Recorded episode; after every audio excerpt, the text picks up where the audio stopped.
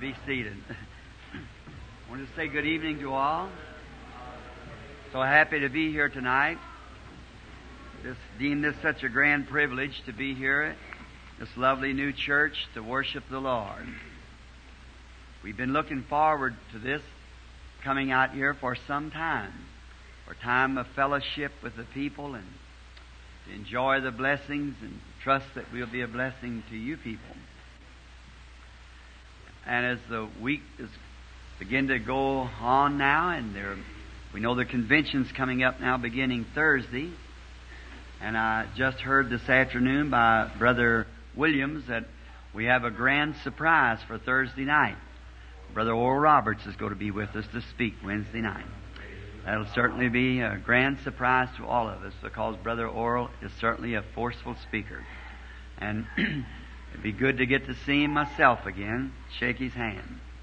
And we was last night at Tempe at the Assembly of God, I believe it was up there, and and we certainly had a wonderful time last night at Tempe.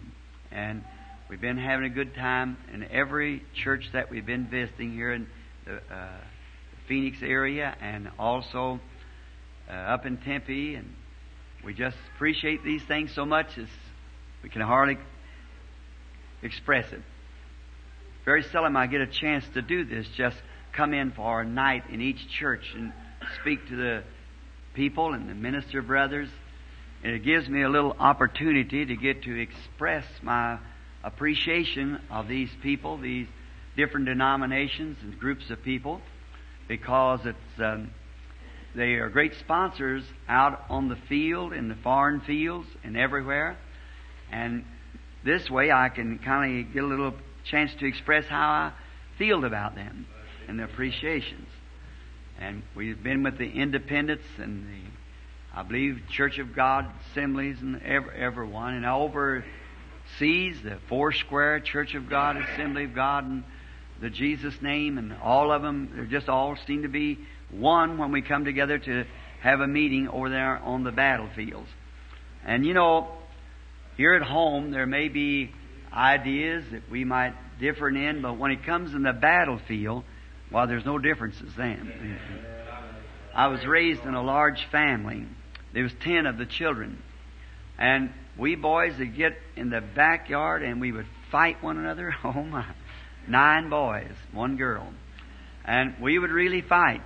But no one better not pick on one of us out in the front yard. Because picked on one, uh, Branham's is coming from everywhere. so, I think that's the way it is with God's children, the church. Here, some years ago, I was in Houston, and we were having a great meeting, and over with, I had several sponsors there, Brother Raymond Richey and, and the Assemblies of God and the, and the Jesus Name people and all the different ones, and we were having a great meeting. And uh, we were at the music house. Well, we'd seat about 8,000, I guess, and there was a, a Baptist minister who wanted to challenge me in a debate on the Bible that divine healing wasn't right. Well, I've been through so much of that. Why lose a night on one unbeliever when these thousands sitting there to be prayed for? See? So then he placed it in the paper that it, I was afraid to do it. And old brother Bosworth, nearly 80 years old, he said, "Oh, let me do it." I thought of Caleb, you know, let me take this now. So I said, Brother Bosworth, I, I wouldn't want you fussing. Christ don't want us Christians to fuss with each other. If the man's an unbeliever, why, he's just an unbeliever, that's all. There's nothing you can do about it. And so he said, it, well, what it is, said, if we leave after them putting that in the paper, said, they'll say that we're just a bunch of, you know, don't know what we're talking about. Just a worked up emotion. He said, I wish you'd give me the opportunity. And I looked at him standing there, almost 80 years old, and just as confident in that scripture. I said, Well, Brother Bosworth, if you'll give me your hand and promise you won't fuss. He said, Oh, I won't fuss. So downstairs he went to tell the reporter, and of course, you know how the papers can fly. Ecclesiastical fur will fly. You know, we got the stadium, the Stampede ground, and that night we had about thirty thousand people out And then it went to show there that people come in with planes, trains. I tell you, they were riding one hump camels, two hump camels, and three hump camels. but there's all drink that well where there's room for all of sand. Everything was together. And it go I just got a great blessing out of that to think now. You see, when really the strain comes, there was one thing we had in common. We all believed in the Holy Ghost and divine healing. So everybody come in to give his share. And so we know what happened that night. How that the Holy Spirit taken over, and that's when the angel of the Lord came down. They've taken a picture of it, and, and then it went from there to Washington, D.C. for confirmation. Then after that, was tucked by the test and stuff, and George J. Lacy, the head of the FBI, wrote up the, uh, the document on it, and he's the head of the fingerprinting documents of the, of the FBI. It was absolutely a supernatural being. It, light struck the lens. It wasn't a psychology. He said, I've often said your meetings were psychology too. I thought you was reading those people's mind. He said, but the mechanical eye of this camera won't take psychology, Mr. Branham. It struck the lens. He said it's here. So then it's been taken, it was taken before that and several times after that. Just, I'm so thankful to know. Many people here seen that picture, haven't you? I guess, oh, many of you's got it.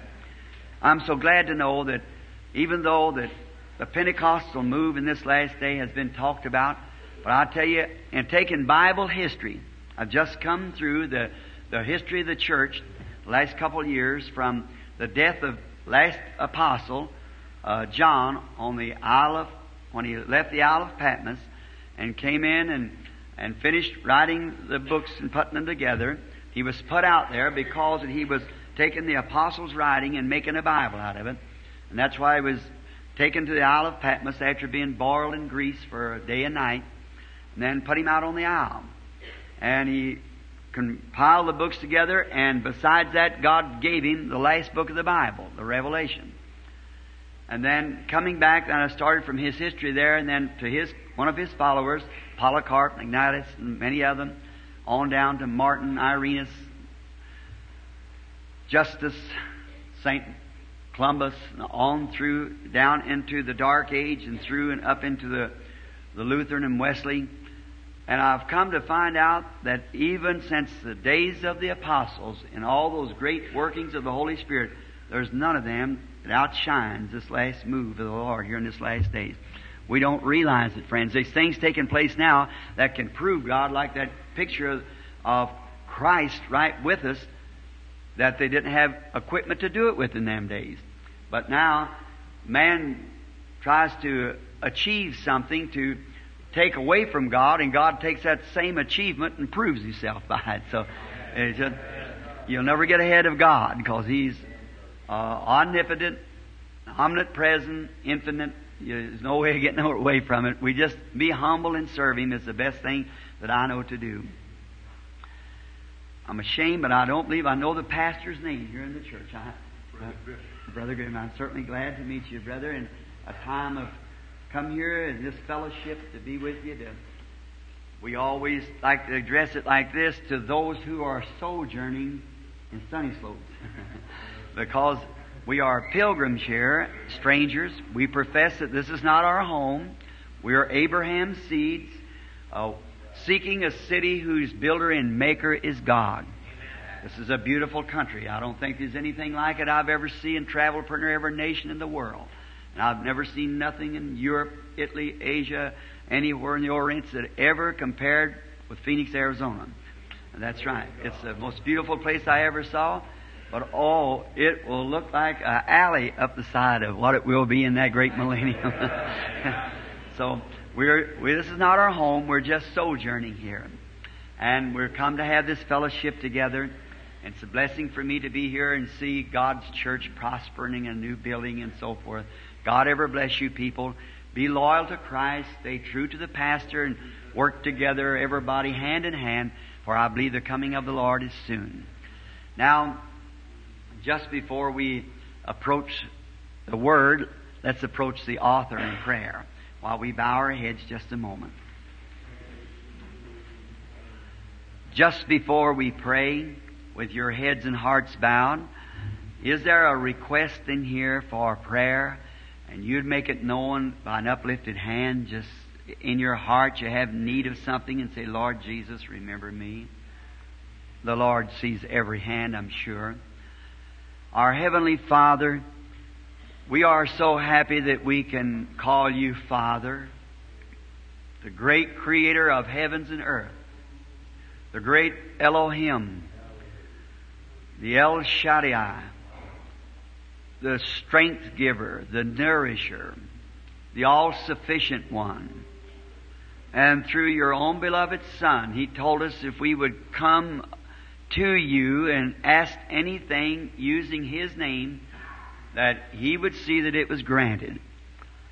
And Father, we believe that that is on conditions. If we'd asked something that was wrong, we could not have faith to believe that it would be answered. But if we can search our hearts tonight, we are not asking anything which is wrong, but that which is right. That is, that you'll forgive us of all of our sins and trespasses. Truly, Lord, that's the first thing. We do not want to try to enter into thy presence with sin upon us. Therefore, knowing that each day troubles and things that besets us that might not even be noticed in our own thinking, but when we come to think of a holy God, who even angels are dirty in His sight, then we know, Lord, that we have not even a chance unless we come through the blood of Jesus Christ, and then we are children of God. Our mistakes are overlooked as we confess them. And I pray tonight, Father, that you will bless this congregation that lifted up their hands.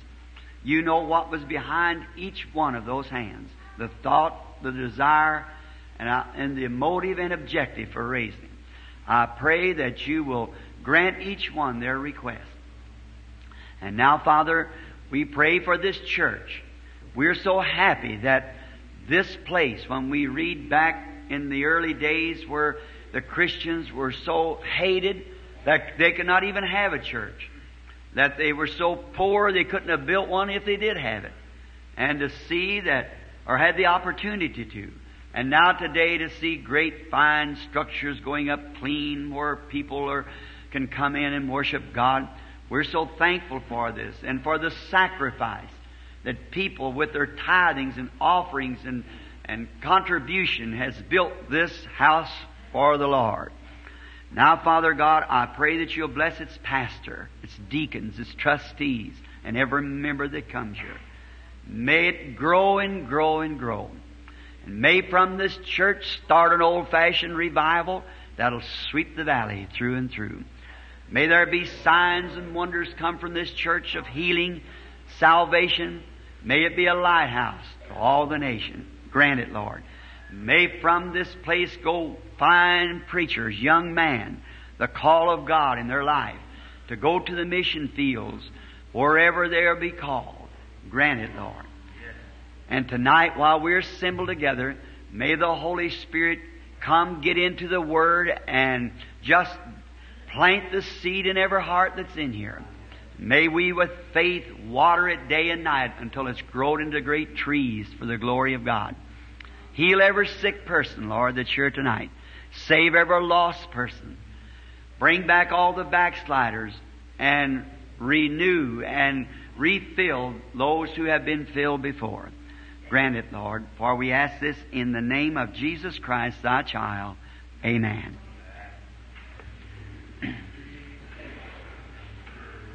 Now, I am just a little late, as usual. It was a little further out here tonight than I was expecting it to be. And so we are tomorrow night at uh, some place, I guess they've already announced it. And um, now, if you have church at your own church here tomorrow night, don't come down. But if you don't have church, we'd be glad to have you. We always want the people to stay at their post of duty, regardless. When the church is open, every soldier ought to be in his rank and in his place. And so, we're here visiting and having a great time just prior to the, the businessman's convention. And as I have already announced, Brother Roberts is to be here to open the service for Thursday night. We'll be very happy to meet Brother Roberts. And then I think maybe Friday, Brother Velmer Gardner is going to be here. Don't know whether you'll be speaking that night or not. I think it's allotted to me to be there on Saturday morning at the breakfast. And if it God's will, and for me to speak Saturday morning, I want to take the text, if it please, if it's God's will, the meanest man I ever met. so, and, uh, and then Sunday afternoon, I'm to speak again. So, uh, if you're now on a Saturday morning, there is no church as I know of, and Sunday afternoon, there's no church as far as I know. Now, before I start, I forgot. I, no, I believe Billy did say that he give out the rest of those prayer cards. Is that right? Is there prayer cards give out here tonight? Well, he gave part of them out at the other church last night because I've I've been keeping the people so long. I kind of preach a long time, six or eight hours, something like that. Sometimes when I get wound up, and I don't. tonight, I don't aim to preach over half of that. Just, so I thought we'd give out prayer cards, and then we you could go home by midnight anyhow. So then after we have the prayer line. So if it's just half of that. And if, I don't know very much, but it just takes me so long to tell what I know. so what I know I love to tell it so well, I just take my time with it, you know. it's good. I was only teasing there because I'm, I will try to be out another 45 minutes or something to the prayer line. I just got a little one scripture here tonight I want to read and take a text. And I pray that God will bless it. If you want to read it when you get home, it's in Mark, the 10th chapter, and the 28th verse. Then Peter began to say unto him, Lo, we have left all and have followed thee. Now, I would like to take a text to build a little context on there of forsaking all. And then in a few moments, we will pray for the sick. And now, you who are acquainted with Mark, the 10th chapter, backgrounded, they're just, Jesus had been talking previously on divorce, and then he also had a very striking thing to happen. There was a rich young man came running to him and said, A good master, what could I do to have eternal life? And he told him, Keep the commandments. The young man said, I've did this from my youth. Or what commandments? And he told him what they were. And he said, I've did this. He said, But one thing you like, if you want to be have eternal life, be perfect, and sell all you've got, give it to the poor, take up your cross, and follow me. Let's follow that young man just for a few moments before we enter the text to give a background. Now you see, that young man was asked to forsake all. But he refused to do it. And sometimes if we apply prosperity and riches and so forth, success, but this young man was a successful young man and still didn't have eternal life. So sometimes success doesn't always mean that God's a blessing. But let's follow him. We find him here now in his youth, young, perhaps a handsome young dressed fellow. The Bible said that Jesus loved him. He must have a nice, good, uh, tender conscience. He must be a, a very fine something, or he'd never win the admiration of the Lord Jesus. Because when Jesus looked at him, he loved him. He must have had a kind expression, a nice look to him, a clean gentleman, straight cut boy. And uh, he walked up to Jesus, perhaps thinking in sincerity and said, I would like to know what I could do to have eternal life. And when he had to depart with what he had to have eternal life, then the question was at the gate where you can make it. And that question lays before every one of us. And Jesus really asked him to forsake all he had, take up his cross, and follow him. And we know the story he went away sorrowful because he had great riches. Then Jesus turned and said, How hard it would be for a rich man to enter the kingdom of heaven, like a, a camel to go through the eye of a needle. But that would be impossible with man, but he said, with God, it's not impossible. Let's follow this young ruler. The next time we find him in the Bible, he never as soon as he rejected the opportunity to follow Jesus when it was laid down to him pretty stiff. You see, we want to hold on to everything that we can and then follow Jesus. But sometimes Jesus wants us to turn loose of everything so we can get both hands on Him. Sometimes we think that just because that, that we've got a hope, reminds me of a little thing I usually tell all my two little girls. They're not so little now, and uh, they're pretty good sized girls, but when they were little, one of them is Rebecca, she's the oldest, and Sarah, she's the little one. And Becky has blue eyes and Sarah has brown. But they're both daddy's girls, you know. And so they wait up to see me come home and they're always, uh, love to see me. And so Becky is kind of, was kind of a tall, skinny sort of a girl and Sarah was a little, kind of a short, little bitty fella. And so they were waiting up for me to come home one night. I'd been away on meetings and they knew I'd be home, so they thought they'd just wait a little while and if I come home they wanted to see me. Well, the sandman must have sprinkled sand in their eyes and they got sleepy and finally they went to bed out in their room and I got in late. So I got in, was real tired, went to bed and after the meetings and so forth, I get so tired I can't sleep after a few weeks of meeting and I slept about a two or three hours, got up, went in the in the living room and just sat down in a, a chair. I was sitting there in the chair um, early in the morning, and after a while, um, Becky turned over in her bedroom and she realized it was daylight, and she looked out through the hall and she seen me sitting out there in a chair. Out of bed she come, just as hard as she could.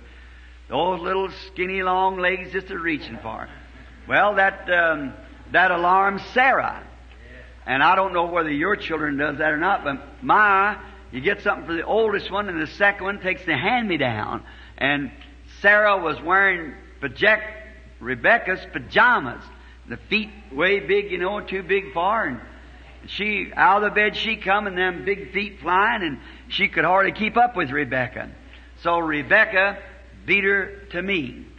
And she jumped up on my lap, threw both arms around me, just kind of, she was on my right knee, and her long legs reached down to the floor. She's pretty well balanced. It kind of reminds me of some of the greater first organizations, you know, that come along, you know, they've been here a long time, kind of long-legged and so forth, pretty well balanced. And here comes Sarah along, the little young church, you know, it hasn't been out very long, and she uh, kind of seen it. Becca had beat her, beat her there, so Rebecca had her arms around me, and she looked around, she said, Sarah, my sister, I want you to know one thing. She said, I was here first. and she said, I've got all of Daddy, and there's none left for you. They try to tell us that, you know, all the time.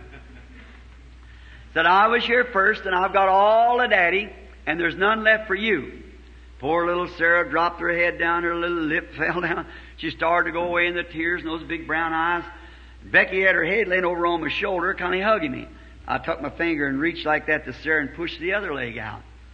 Here she come and jumped up on the other leg and, well, she, she, she couldn't balance herself. Her little legs wouldn't hit the floor, but she was on the leg anyhow. See? So she was toddling around like that.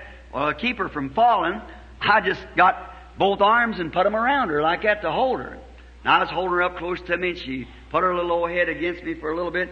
She raised up and looked at Becky and said, Now, Rebecca, my sister, said, I want to tell you something too. she said, It may be so that you've got all of Daddy, but I want you to know that Daddy's got all of me. so, so that's about the way we want. We don't want. We want Him to have all of us. So therefore, in all to do it, we've just got to walk out there by faith and believe Him. That's all, and just trust. We can't explain it. There's no way to explain it. We just believe it and take it like that. This rich young man, he would not give himself to Christ, and so he went away. And we find him later that he was he had prospered so much until his barns was so full until he said, "Soul, take thy rest." Oh, he had prospered everything. He had so much he had need for nothing. But something taking place. The next time we saw him, he lifting up his eyes in hell had seen a beggar far off in the bosoms of Abraham. That was because he wasn't willing to forsake all to follow the Lord Jesus. Then, when this taken place and the young ruler would not give up what he had to follow Jesus, it must have dawned on Peter, I believe it was him, that made the remark, or asked the question, raised it, and said, Now, we have forsaken all to follow you. We have forsaken all. Look what we have done. We left our homes, we left our families, we left our lands, we left everything that we had to follow you. It began to dawn on him. Maybe he'd been so carried away in the work, watching Christ, and so forth, that it had never dawned on him that he had left his home. He left his family. He had left his father, his mother. He left all he had to follow Jesus. But that's exactly what God requires. Forsake all and follow Him. That's God's requirement. We've got to do it too. Sometime we've got to forsake our very thoughts. If our thoughts about anything is contrary to God's Word, we've got to forsake our own thinking and follow Him. And the only way we can follow Him is follow His Word. Obey it. And God's request and God's requirement is that we forsake all and follow Him. But in doing so, we find out sometimes we have to forsake our friends. Many times that's a hard thing to do. Now, many people, when they first come into Christ and be filled with the Spirit, maybe like women has been having a, some kind of a party they've been going to every certain certain night, where they've been playing bunco in the neighborhood, uh, acquainted with all the the neighbors and so forth, and belong to certain societies in the neighborhood, and uh, they go play bunco, and these women, you know, is going to say something about it. They're not going to understand it, but yet you have to forsake that thing because it's not right to gamble, play cards, and you've got to forsake that if you follow Christ. Sometimes the women in our churches is used to wearing immoral clothes like shorts and, and these uh, dungarees. And the Bible says it's an abomination to God for a woman to put on such. She's, no matter what she thinks, she's got to forsake that. Sometimes we find women when they come into the way and get saved, they've been used to cutting off their hair. And they want to be popular like the rest of the world. But they find out it's a hard thing because they'll call you old fashioned whenever you go to dressing like a Christian, acting like a Christian, living like a Christian. They'll call you old fashioned, but you've got to forsake all the follow. Jesus said, or the scripture says, He that loves the world or the things of the world, the love of God is not even in him. Right? It takes forsaking all.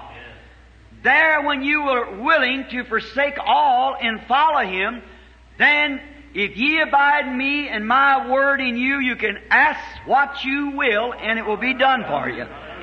But you cannot, knowing that those things are wrong, you know they're wrong. The Bible's against them.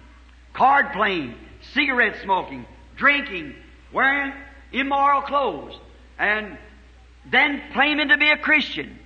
If that spirit in you does not condemn that, then there's something wrong with the spirit that's in you. Because the God who wrote the Word is the Word, and the Word is in you, and it condemns you. It's got to. And if it doesn't, you're being deceived. How can the Holy Spirit write something and you turn around and do contrary to it and say the Holy Spirit is leading you? You can't do it. So smoking cigarettes, drinking whiskey, playing cards, cutting hair, wearing shorts, all these other things are wrong, sinful wrong, and you'll never get anywhere until you quit it.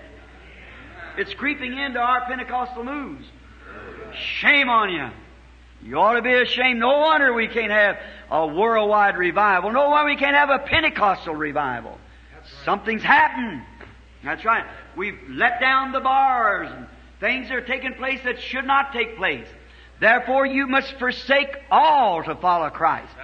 You must forsake your own, your own ideas. You must cope with His Word. And never will the Holy Ghost ever deny any word it ever spoke. And the Bible is wrote by the Holy Spirit. The Bible said so. And if the Bible words is God, in the beginning was the Word, the Word is with God, and the Word was God. And the Word was made flesh and dwelt among us. Now the Word is made Spirit dwelling in us. For I will be with you, even in you, to the end of the world, the consummation.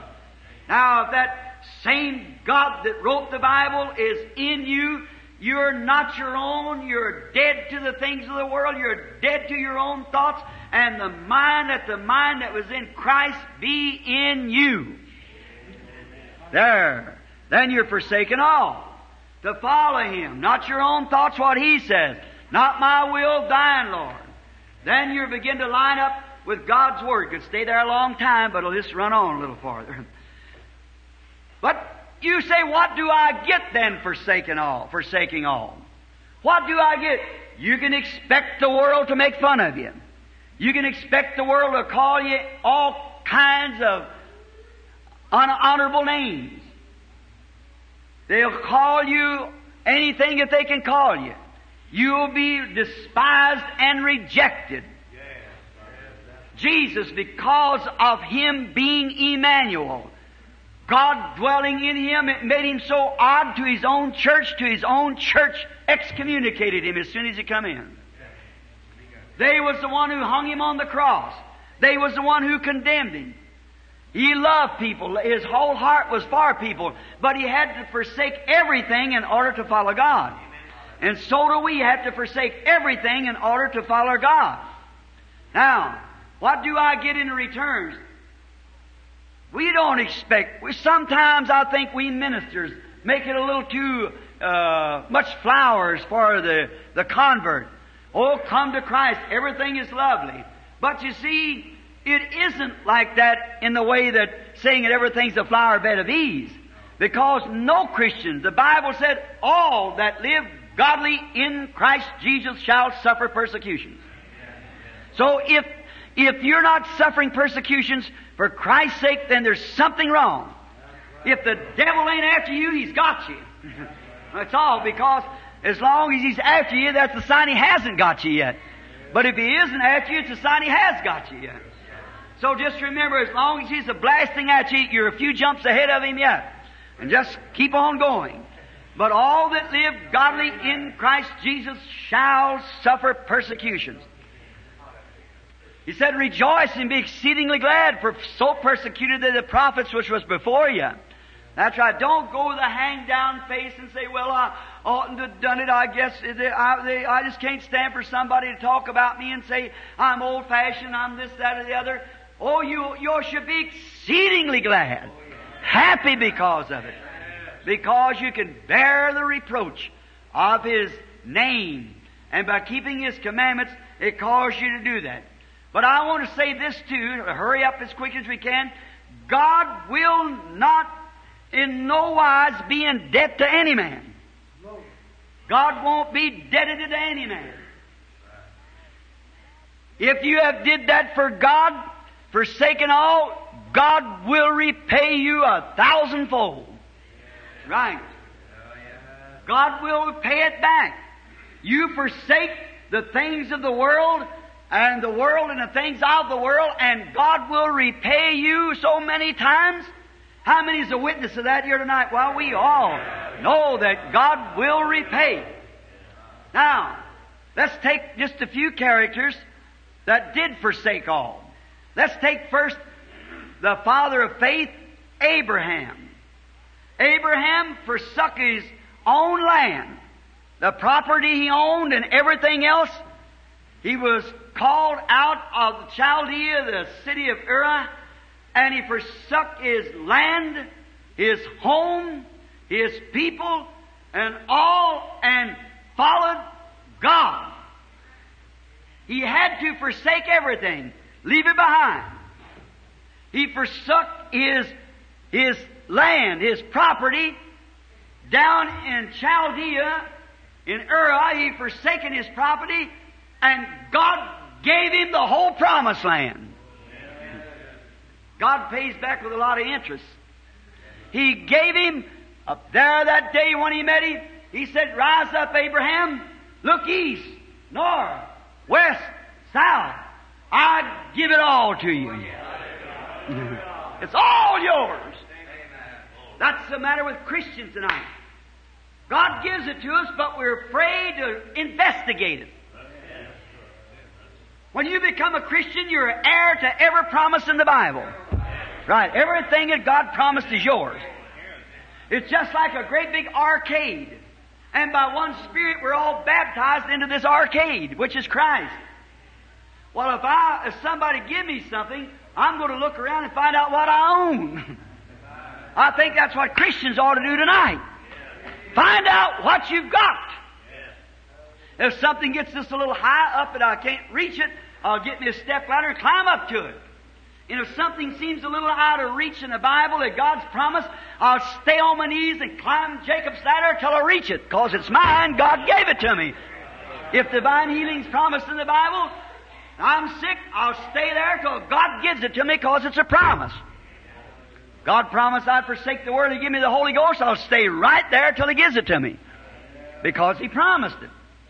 If God promised to give me the desire of my heart, and the desire of my heart is the right thing, I'll stay there till God gives it. Because it's a promise. And I've forsaken all the world. I want to walk after Him, and He will pay. I know that to be true. It's exactly right. What did He do? He forsook His land, His country, and God gave Him the entire uh, province or all the whole um, continent of the um, of Palestine. He forsook his little bitty piece of land down there, maybe an acre where his house set, and his old house to receive everything there was in Palestine. Good. But the first thing he had to do is separate himself. He separated himself from his people, all of his loved ones, the old associates that he used to, to run around with, his boyhood friends that come down from the Babylon with him, and all his brothers, sisters, and all his friends that he knew, his associates. When God called him, he said, Separate yourself from your kindred. Get away from all of it. Now that was hard. But he separated himself from all of his kinfolks. Why? Because they would not agree with him. Could you imagine them agreeing? An old man here, 75 years old, with a 65 year old wife saying, You know what? I met God out here and he told me he's going to have a, a, a baby now with Sarah. While the, his doctor friend would have said the old man's off at his head. But he'd already bought up the pins and bird eye and everything else getting ready for it because he knew he was going to have it. That's right. Nothing to it. Why? God promised it. Right. And if that bunch of people want to laugh at him and think he'd gone off at his head, they do every believer that way. All of Abraham's seed has the same thing. That's right. Sometime your church will even turn you out. Your clubs, your, uh, your places you belong to, your fellowships in the neighborhood, your associates. Sometimes your boyfriend or your girlfriend will turn you down. But God requires you to forsake all to follow Him. Forsake everything that's contrary to Him and follow Him. Now, Abraham forsaking his people, what did he get in back of it? What come besides that? He become the father of many nations. God made him the father of many nations. What little he gave up, then look what he become. Jesus said, He will forsake me, will have fathers, mothers, and so forth. Look what Abraham got by forsaking all and following him. Yes, sir, father of many nations. But first, he had to separate himself from all unbelief and even from his cold, lukewarm church member brother, Lot. He had to forsake himself for that. Everything that's got unbelief in it, you have to separate yourself. Anything, if it's a creed, if you're in a church and all you're depending on is a creed and don't believe the word, and if the word's contrary to the, the creed's contrary to the word, you'll have to forsake that. You'll have to forsake everything. And God never did bless Abraham until he totally obeyed him. Abraham won't take his daddy along. The old man was a fly in the ointment all the time. Finally, he died. then Lot, his strife and everything, and then as soon as Abraham fully obeyed God and separated himself and let Lot go on down there in the good lands wherever he wanted to go, down in Sodom, then God appeared to Abraham and said, Lift up your eyes, I give the whole thing to you. Abraham was the one who separated. He was the one who separated all to follow, uh, to follow God. And he is the father of faith. He is the one that we believe to be the faithful one. The promise was made to Abraham and his seed. We being dead in Christ are Abraham's seed, heirs with him according to the promise. Israel forsook Egypt. They forsook the old lands down there in Egypt to receive what? Palestine. They come from that horrible place down there in Egypt, taskmasters, and there's many people today, young women out here on the street, smoking, drinking, like we seen here on the radio the other day, these police had to come arrest that bunch of young women down there out in the street. Got wild. That old devil spirit got on to do this new bloogly woogly or what they call the thing, and out there on the street, gone crazy in their mind. See, really, if a young lady's got an ounce of decency about her, her or a young man, either one, that thing is a taskmaster that drives them to do that. You forsake that, and God will give you a dance. Oh my, He sure will. He'll give you one if you'll just forsake that. But you've got to forsake all those things to have it. You just can't continue with both of them. He got Palestine. Abraham did, or the, um, Israel did. He got Palestine for land. They left the old land down there and got Palestine, a land flowing with milk and honey. Yes, sir. What did they leave? They left the hot suns under the taskmaster down in Egypt. What did they get for leaving that warm sunshine down there. They got to walk in the pillar of fire's light. Leaving that hot sun down there to walk in the light of God's pillar of fire. What an exchange! I'd like to take that exchange, wouldn't you? A pillar of fire. Walk in the natural sunlight where there's driving under taskmasters to come out there and walk in God's light under the power of the Holy Spirit, a pillar of fire that was leading them to a promised land. Same thing today. Walk out of the light of this world, the things that's of the world, to walk in the light of God. It leads you to the promised land. They also left the old garlic pots of Egypt, flesh pots, down in Egypt. What did they get when they forsook them old flesh pots? They got to eat angels' food manna come down out of heaven to take the place of garlic. Now, if you have never eaten nothing but garlic, let me tell you something. God's got a heaven full of angels' food to feed you. That's right. Angels' food. That's what they got instead of that. Instead of the old um, garlic of Egypt. They left the muddy waters of Egypt. What did they get out there to drink from the rock that was smitten in the wilderness of the pure crystal waters of God. They left the old muddy waters of Egypt, the old denominational upside down muddy waters. That's the way we have to do sometime today. Leave that old creed and denomination that says days of miracles is past. Them guys are crazy. They're just a bunch of holy rollers. Leave that thing behind and come over here and drink from a fountain filled with drawn from Emmanuel's veins where sinners plunge beneath the flood lose all their guilty stain.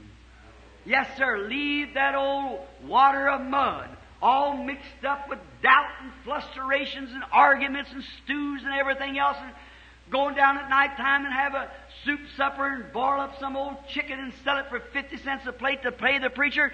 When if you get over here under God's laws and God's holy commandments and walk with God, you'll pay your tithes and the preacher will get along fine if you'll just take God's way of doing it. That's right old oh, muddy waters to drink from the rock.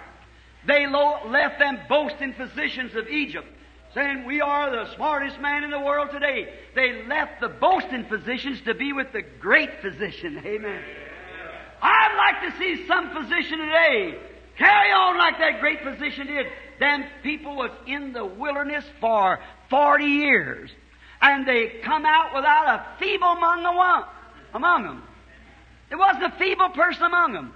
Forty years. There was over two million of the people that come out at that time. How many babies is born every night? How many sick? And they did. I'd like to go to Dr. Moses and look at his satchel and see what kind of prescription he give them. Wouldn't you like to see that? I imagine there's a lot of doctors would like to look at upon that prescription. Well, I can tell you, I've read it. You want me to tell you what it is? I'm the Lord that heals all thy diseases. That's all he had. That's all he needed. For they forsook the boasting physicians to be with the great physicians. Yes, sir. They forsook down there. The people had said the days of miracles are past. There's no such a thing as miracles no more. They forsook that to do what? What did they do then? To be right in the presence of where miracles has happened day by day. Amen. The people today that says that there's no such a thing as miracles, there's something wrong with their mind. Right. A person told me one time said, "I wouldn't care what you done. I didn't care. I can't. How much proof you got?" Said, "I just don't believe it." I said, "Certainly not. You never see it. You're too blind to see it." That's right. I said, "It's not for unbelievers. It's for believers. The believers see it." That's right. Fellow said to me one time, met me on the street, said, "You're wrong in your doctrine." I said, "It's the Bible." He said, You're wrong. He said, Then I, am against you. Said, Then smite me blind. Paul smote a man blind one time. Said, Smite me blind. I said, I, I, I can't do it. You're already blind. You're, how can I do what your father, the devil's already done? You're already blind. A man to say a thing like that is, is so blind he don't know daylight from dark. You can't discern between the two. Life or death. That's really being blind. Yes, sir. Yes, the great physician was with them. And they seen miracles happen. Sure. The disciples, what did they forsake? They had nets, fish nets. They forsook their fish nets to walk with Him and see His signs and miracles and His power of being the Messiah.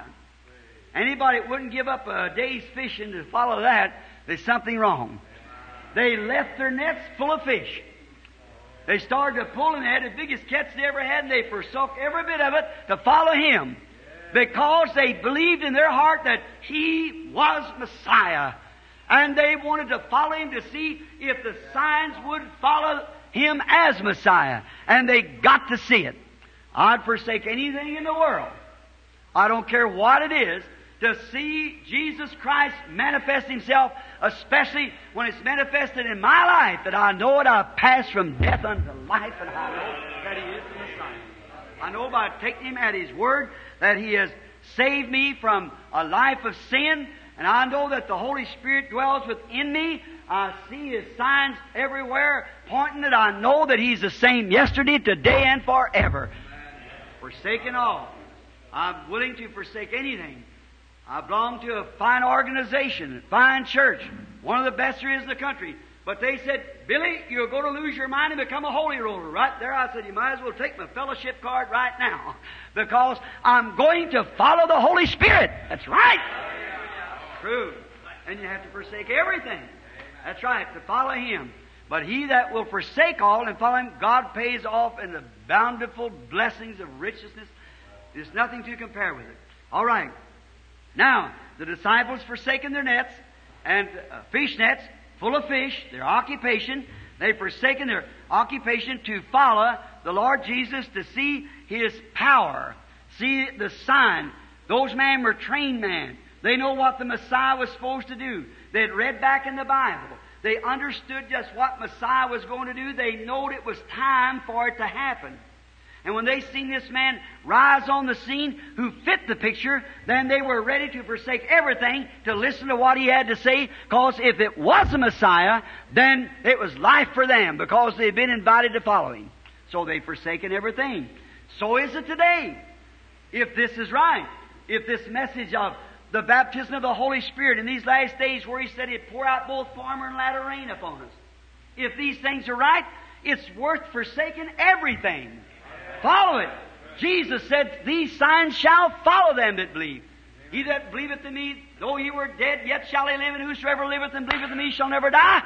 He that believeth on me, the works that I do shall he do also.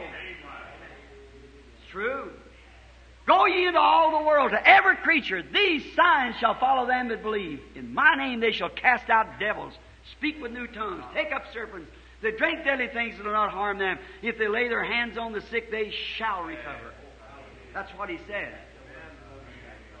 As the Father sent me, so send I you. The Father that sent the Son went with the Son and was in the Son. The Jesus that sends the man goes with him and is in him to perform and do the same works. Lo, I'm with you always, even to the end of the world. And the works that I do shall you do also. Brother, if that ain't better than old creeds and stuff of the world and belonging to some another there that denying all that, why, I think we should be the happiest people in the world to see the living God moving around us like this, knowing that we have forsaken all to follow Him. Amen. That makes me feel religious. forsaken all to follow the Lord Jesus. The same today, you got to forsake all, just like they did back there. You have to do too. Now, you're talking about somebody forsaking something. Let's look what for Jesus, Jesus forsook. For us. Jesus gave up everything. He had a home in heaven. And he gave up his home in heaven and came to the earth and did not even have a place to lay his head. That's right. He becomes so low till he didn't even so poor till he didn't even have a bed to sleep in. He said the foxes has dens and the birds has air, and the air has nests, but the Son of Man don't even have a place to lay his head. See? Well, what did he get for that? He got raised so high till he has to look down to see heaven. He came to the world, took the lowest name that could be took in the world. He had the lowest name. Took the lowest name was called Beelzebub. Beelzebub's a when they seen him discerning the spirits, they like that, they said he's a fortune teller. He's Beelzebub, a devil. Fortune telling is a devil. And they called him a devil, the lowest of all. He had the lowest name. He went to the lowest city. And the smallest man in the city looked down on top of him. Zacchaeus, that's, that's right, at Jericho, way down. He sure did. He had the lowest name that there was in the earth. He has come to the world with an illegitimate, they called him, because they really believed that the baby was born out of holy wedlock. He had that to contend with to begin with, then called the name of Beelzebub, the lowest that could be God. He forsaken his heavenly place and came to take that, but God gave him a name above every name that's named in the heaven, every name that's named in the earth, till the whole family in heaven and earth is named the Lord. Hallelujah. That's it. He forsook he was rewarded. Sure he did. All right. He came to the earth, creator of heavens and earth, and he had nothing to eat. Satan tempted him, fasting for us. But he received food that the others knew nothing about. One day he said, So I have food. Said, won't you come eat? He said, I have food that you know not of. That's right. He had food that they didn't know nothing of. Here on earth, he had no shelter, they said, no place, no house, nothing he belonged to him. But you know what? He became a shelter for every one of us. God made him a shelter for the whole human race. He had no shelter of his own, but he is our shelter. They've been talking so much about fallout shelters. Oh my. We got one. That's right. Fallout shelters, go in some hole in the ground. And they tell me those bombs will hit and blast a hole in the ground for 150 feet deep for a hundred and something miles square. Why, it would break every bone in you if you was a half a mile deep in the ground. Sure it would. Anywhere. But we got a shelter. Christ is our shelter. Amen. As I said the other night, they've been, Russia has been boasting their great boasting condition. We put a man in space first. Ah, different with that. We've had one in space for 2,000 years. Right. Amen. Right. Yes, sir. An intercessor. Yes, sir. That goes into heaven and back in a, just like a split second. Sure. We got a man in space. They haven't got nothing. That's, all right. We find he didn't have, he had to become a shelter for all of us. He gave up His sonship between Him and the Father to be made sin for us. Did you know that? He know no sin, became sin for us. Our sins was placed upon Him. He gave up the sonship to become sin. Now He can make sinners sons. That's the good part. Take sinners and make sons when He give up His sonship to become sin. Now He takes sinners and makes sons out of them. Hey, man, what a privilege! Yes, sir. God won't be undersold on anything. No, sir. You can't do this because God sees to it. His Son became sin offering and He might by now take sinners and make sons of God out of them. What a beautiful thing that is. Now, yes, sir. He, he gave His strength. He became weak that He might be our strength. He is our all sufficient strength. We don't need no other strength but the strength of the Lord Jesus. He is my strength from day to day. Without Him I would fall, said the poet. How wonderful. What you forsake, what you receive for what you were forsook. My. Forsake the world. Forsake your own ideas. Forsake your doubts. Forsake your flusterations. Forsake it. And receive Him. Believe Him. Say now, is it so? Is the days of miracles past? Forsake that kind of an idea. Believe it. And I said, is Jesus really the healer? Or is this just a, a bunch of mental workup that these people have? Just forsake that thought one time. Now, how do you know where it's going to be right or not? It's a promise. Yes. That's how you know.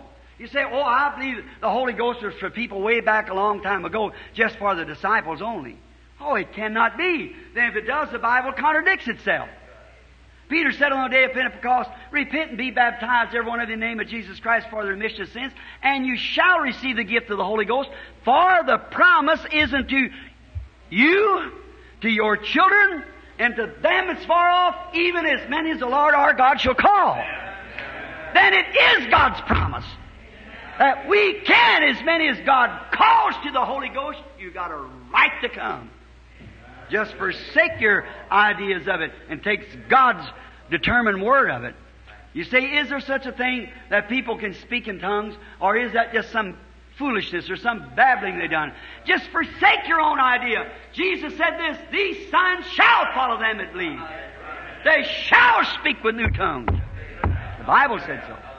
Yes. Brother, could these signs that I see in the, in the meetings, could that be God? Certainly could be. Well, I've seen people that lived any kind of a life and they went and prayed for sick and they got well. I, Jesus said, No man can do a miracle in my name, can right away speak lightly of me. That's right. If the man's wrong, taking the gift of God and doing something wrong, God will deal with him, but it's God just the same. Sure it is. Because he's a hypocrite, he don't make you shine good. You can't have a, only way you can have a real, uh, a bogus dollar, it has to be made off of a real one. And everybody say, I ain't going to church. I don't want to go to church. There's too many hypocrites. Well, you're smaller than they are. You're trying to hide behind them. If you can get behind them, you're smaller than them. That's right. I read a little article in a paper the other day where an old man, he was both deaf, dumb, and blind. And he went to Sunday school every Sunday. And they asked him, Braille said, Why do you go to church? You can't hear what the preacher says. You can't hear none of the songs. Why do you go to church? And he said, I just want to let everybody know what side I'm on. just want to let the devil and everybody else know that what side he was on. I think that's good. Yes, sir. What else did Jesus do? He gave and forsook his own life. He gave his life to save yours and mine. Because that he that he gave his life, he didn't have to lay it down. He done it willingly. He didn't have to do it, but he done it willingly because he could save you. And now he's the only one that can save you. There's nothing else can save you. I know there's a denomination that says that their church saves you. You're saved by the church. You're saved by Jesus Christ or you're lost. Yes, sir. Nothing you can do, not one thing you can do, only repent of your sins. Jesus Christ is the Savior. Yes, sir. He gave, He gave uh, His life for you, now, I think that today, while we're closing, might say this that it behooves us then that we would give our life and our all and forsake everything that's worldly, everything that's ungodly, all of our unbelief and everything to get to follow Him like those disciples did. Wouldn't you like to do that? Follow Him what for? To see His great signs of His coming. Now remember, the Bible promises that in this last stage, just at the close of time, it'll be another Christian light come forth. The former and latter rain will come together. The prophet said, it will be light in the evening time. There'll be a day that can't call day or night. What kind of a day is that? Kind of a rainy, hazy, dismal day. This the sun's a shining, sure, way and above the mist and clouds. There's the sun shining, and through that, all that mist, yet it gives light, so you can walk, see how to get around. That's what we've had for years and years, for 2,000 years. See, we've walked by faith, and we've thought, well, that's uh, all right. Mm-hmm. Uh, we believe, and we join church and put our name on the book, and that's all right. We believe we don't see these things like he did back in them days. Way back there, they said, oh, that's gone, it's back. And it's been that way for, for hundreds and hundreds and hundreds of years. Just a dismal day. But he said, in the evening time, it shall be light. Now the same sun that rises in the east is the same sun that sets in the west. The same Jesus that was poured out his Spirit in the east upon those people is the same Jesus that's in this last days poured out his Spirit upon the western people. He promised it. He made a promise. He said, As it was in the days of Lot, so shall it be in the coming of the Son of Man. How that the God manifested himself in a human body, sat with there and eat with Abraham, with his back turned to the tent, and told Sarah what she was thinking in the tent. Told Abraham what his name was and what Sarah's name was, and how that he was going to visit them, and Sarah didn't believe it and laughed in the tent, and the angel said, Why did Sarah laugh in the tent behind the man? Jesus said, As it was in that day, so will it be in the coming of the Son of Man. As I've often said, said last night, I want to quote it again. There's always three classes of people all the time. Like Ham, Shem, and Japheth's people, the three sons of Noah, all the way down these, these three classes of people. Now we class them as this unbeliever, make believer, and believer. Now that's the way it tallies up. It did the same thing there. Jesus said, As it was in the days of Sodom, so shall it be to this Abraham that had forsaken all to follow. Now here it is right down. It helped that promise for years and years, 25 years. Here he is, 100 years old now. And he's up here uh, in the fields. His herd's getting lean and no water and Lot living luxurious down there with all the things that he wanted. And here was Sarah, once the most beautiful woman in the land. And here she is now, kind of deprived. And maybe Miss Lot had these new waterhead hairdos then, you know, and all this stuff. She was living just luxurious down there. She was the mayor's wife, and she belonged to a church that was a great church. Yes, sir. And no doubt she had all of her society. She didn't even want to leave it, leave it till she even kept turning back. She had turned to a pillar of salt because she loved the world better than she loved to obey that angel's voice. Now, notice the three classes the unbelievers, the sodomites, the just halfway lukewarm church members was Lot. But the elected, called out church was Abraham and his group. When these angels, where did they come to? to Abraham and his group. Right. They went down, two of them went down there like modern evangelists. We've got great evangelists that's, that's going to the church denominational today. One of the greatest mans in the land that we know of is Billy Graham. And he's certainly blasting the gospel to those people out there. Calling them out. Get out of Sodom! We don't have to holler, get out of Sodom to this church. It ought to be out already. If it's called by the Holy Ghost, it's done left Sodom a long time ago. That's right. It's forsook Sodom. He's living out here by herself.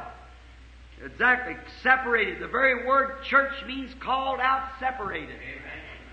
And if you separate your, th- come out from among them, touch not their unclean things. If you haven't done that, you're down in Sodom. You're a church member, lukewarm. Then you are to separate yourself and get away from the things of the world and come out and live clean and holy walk in the commandments of God. Remember, two of those angels went down there. They didn't do many miracles. There's only one miracle that they did, was smite the people blind when they come at them. Well, that's exactly what the preaching of the Word does, smites the people blind. And these great evangelists today that we know of, many of them visit Phoenix here, and uh, great evangelists from the, that's went out into the field. Don't perform miracles and so forth, but they absolutely blind them unbelievers, them sodomites, with preaching the word that Jesus Christ is the Son of God. But then here's the church spiritual, not the church natural, know, the sodomite, but the church spiritual, who believes in God, been visited by God like Abraham was all the way down. Abraham is a perfect type of Abraham's seed after him in the church. A people out of the Gentiles for his name. The royal seed is preached on Sunday. See? Now, this church is called out, separated, forsaken everything of the world, come out to walk with the Holy Spirit like Abraham did. We've seen all kinds of things like Abraham did come along, but what was that last sign that he saw before the end of the journey? What was the last sign before that the expected son came on the scene? Abraham was expecting a son, is that right? Are we Abraham's seed? Then we're expecting a son. A promised son, the Son of God. And Abraham seen mysterious works of God when he called him in that little light that time in the sacrifice and confirmed the covenant to him. And many times he met him in many different ways. But the last sign that he showed Abraham was when he come manifested in flesh. And sat with his back turned to the tent and told Sarah, Abraham no doubt believed that that was God.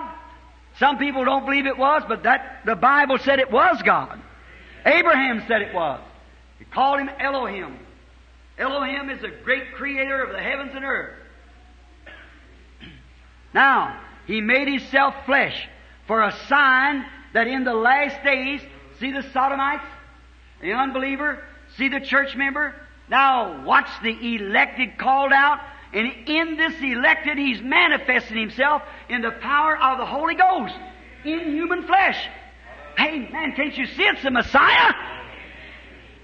God, Christ, represented in this church. The church doing the same life, living the same life, doing the same signs. He that believeth on me, the works that I do, shall he do also. If the spirit of a, a gangster was in me and have guns on me, if the spirit of a painter was in me, I could paint the picture of a painter. It could do. If the spirit of a mechanic was on me, I could tell you what was wrong with your car. See? And if the Spirit of Jesus Christ is in me, I'll do the works of Christ because it's the life of Christ in you. See? Manifested in who? Manifested in who? He be forsaken his sonship and became sin and took our sins that he might take sinners and make them sons. He became me that I might become him. He become a sinner that I might become a son of God. Hey, oh, it's striking what he done. See, he taken your place that you might take his place. You're joint heirs with him in the kingdom. He become a sinner like you. Your sins placed upon him that he might take you and make you a fellow citizen of heaven and set you with him in God's kingdom. There you are. Put His Spirit in you, and if His Spirit's in you, the works that He did, you'll do also. Now look what He did when He was here on earth. How did He make Himself manifested? You can't go around and hanging around and going to pool rooms and hanging away from church and staying home on Wednesday night to see some kind of a filthy uh, television play or something like that and forsake your church and all like that and ever expect to see Christ. You have to forsake those things to follow the Holy Spirit. Let Him manifest Himself as Messiah, like those first followers did. They followed Him to see if He was the Messiah. What do you think did when Andrew stayed all night with Him that night? Him and Philip. The next morning, Philip went one way and Andrew another. Andrew took out after his brother. And as soon as he found Simon, he said, Come see, we have found that Messiah. He knew he was Messiah. Why? He knew what Messiah would be. He knew scripturally what the Messiah would be. Now, of course, the Jews them days, they had it all figured out, those great big churches. That, oh, when the Messiah come, there'll be a trumpet sound across the skies, and God will crank up something and let the quarters of heaven drop down, and there'll be an angel salute blast across the earth, and the Messiah come riding down them quarters like that with angels and bands and things like that, come right down to this temple, walk into it, and you'll be Messiah. He'll take a rod and rule the earth. Look how much different he comes. But he did come scripturally. Sitting on the foal of a mule, come riding into Jerusalem, lowly and meek. That's right. See? He even turned the prophet around, John. He had preached the Messiah with a fan in his hand, thoroughly purging his floor, and when he come, meek and lowly. But John knew that was the Messiah because he saw that light over him. And he knew that. He said, He that told me in the wilderness, go baptize with water, said, Upon whom thou shalt see the Spirit descending and remaining, he's the one that baptizes with the Holy Ghost and fire. Nobody else saw it. John saw it. The promise was to John. Nobody saw the star, the wise man following. And so it is tonight. You can set your double blind and never see the power of God. You can never understand it. Until God opens up your heart. All the Father's given me will come to me, and no man can come except my Father's brought him. That's all. That's settled. Now, we find out that they forsook all and they followed him and saw that he was the Messiah. Andrew went and told Peter, said, You know what our Father told us? Something on this order, perhaps? We know when Messiah cometh, Moses told us that the Lord our God would raise up a prophet just like him. And we know that we've been taught if there is one among us who's spiritual or prophet, what he says comes to pass, then hear him. If it doesn't come to pass, then don't hear him. And we know that the Messiah will be the, not only a prophet, he'll be the God prophet. So this man is that guy. How do you know, Andrew? Just come see. Walked over there, and as soon as he walked up in front of Jesus, Jesus said, Your name is Simon, and you're the son of Jonas. he knew right then that was the Son of God. Here come Philip with Nathaniel. As soon as Nathaniel walked up to him, no, Mary, I guess the great conversation they had talking about it coming over, and how he had told Peter these things and give him another name and told him who he was and his father, so forth about it. You know Messiah is supposed to be a prophet. Well, here he comes up then, walks up in front of Jesus, and Jesus said, Behold an Israelite in whom there's no guile. He said, Rabbi, when did you know me? He said, Before Philip called you, when he was under the tree, I saw you. He said, Rabbi, you're the Son of God. You're the King of Israel. That settled it for him. Little old wretched woman, filthy, dirty, living with six men. She'd married five, and the one she lived with then wasn't hers. Went out to a well one day to get some water, and when she let down the pump or the bucket in the window down to get the water, and when she started up with it, she seen a middle-aged man sitting over there, a Jew, said, Woman, bring me a drink. She said, We got segregation. There's no, no, no customs here for you being a Jew to ask me, a Samaritan woman, for such a thing as that. We have no dealings. He said, but if you knew who were talking to you, you'd ask me for a drink. You'd ask me for water. The just, they went on talking to one another for a while. What was he doing? Trying to find out where trouble was.